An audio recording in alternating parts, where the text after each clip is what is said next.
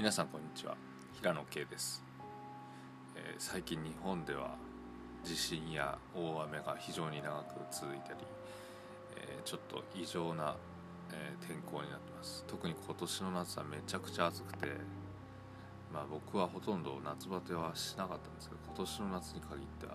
非常に夏バテで熱が出たりとかやられましたね。まあそんなこんなでですねこのポッドキャストの3回目です、えー、早く iTunes に、ね、掲載されてもらえるようにですね、えー、頑張ってエピソードを重ねていきたいと思います。今日はですね、えー、日本の会社の働き方改革というのが最近よく言われてるんですけどそれについて思うことをちょっと話をしたいと思います。えーまあ、前日のですね、あの天気予報等でよく、えー、明日の通勤時間帯には大雨が予想されますとか、まあ、何々線が欠航になりますとか飛行機が欠航が予想されますとかよく言われているにもかかわらずみんなわざとわざとか知らないですけどあの会社に行こうとするんですね。そういう時はですねあの多分ずぶ濡れになって会社に行ってもですね時間通りになんか絶対つかないし着いたとしてもですねその日のアポイントというのはほとんど飛ぶもんなんですね、まあ、なぜかというと、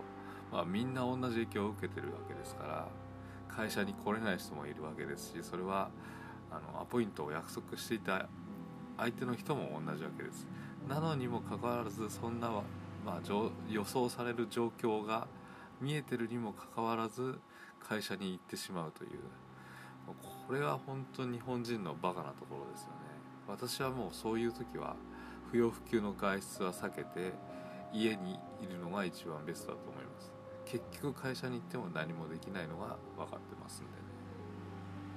まあ、それでもやっぱり会社に行くのはなぜかというとまあ保身ですよね。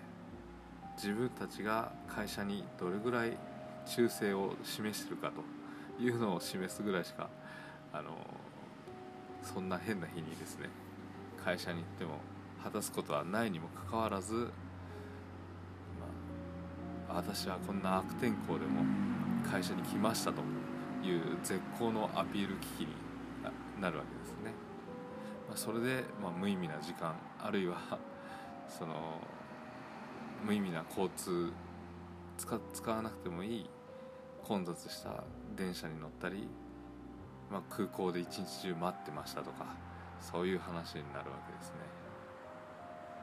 まあこれはもうでも日本人の何て言うんでしょう生まれつきの癖なのかもしれないですね。えー、あとはですね働き方働き方改革とかいろいろ言いますけどもまあ、上場企業とか有名な企業であればあるほど、会社に行ってもその PC とか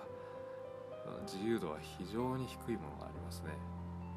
例えば、まあ、ある会社ではですね会社の PC ではウィキペディアと Yahoo しかつながらない。あとはですね まあもちろん自分でソフトを入れたりとかそういうことはもちろんできないんですけども、まあ、会社で YouTube なんかもまずは見ることはできないですね。だからみんな携帯でこそこそ長いトイレに行ってもしかしたらネットフリックスを全話見てるかもしれないですよね、まあ、そういう、まあ、企業の風土の中で働き方改革って何なんだろうかと、まあ、非常にいつも疑問を感じます。そうですね。最近会社でですね部活とか、まあ、わけわかんないアプローチをしてる会社もあるんですけども。活会社でする必要はあるんですかね？学生時代に何何やってきたんでしょう？もう僕は絶対会社で部活とかもう休日をですね会社の人と一緒に過ごすなんていうのはちょっと考えられないなと思うんですけども。まあそういうなんか変な、まあ、そこまでか家族になりたいというかですね。学生なんで学生に戻りたいのかよくわかんないんですけどわけわかんないアプローチが流行ってたりする昨今でもあります。というわけでですね、えー、今日3回目のポッドキャストを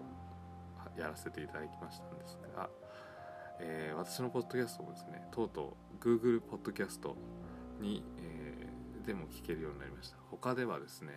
Spotify とか、えーブレイカーあとポッドキャストポケットキャストですね。あとラディオパブリック、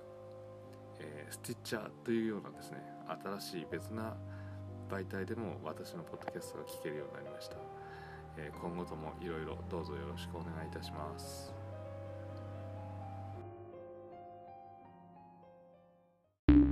The podcast you just heard was published with Anchor. Got something you want to say to the creator of this show? Send them a voice message using the Anchor app, free for iOS and Android.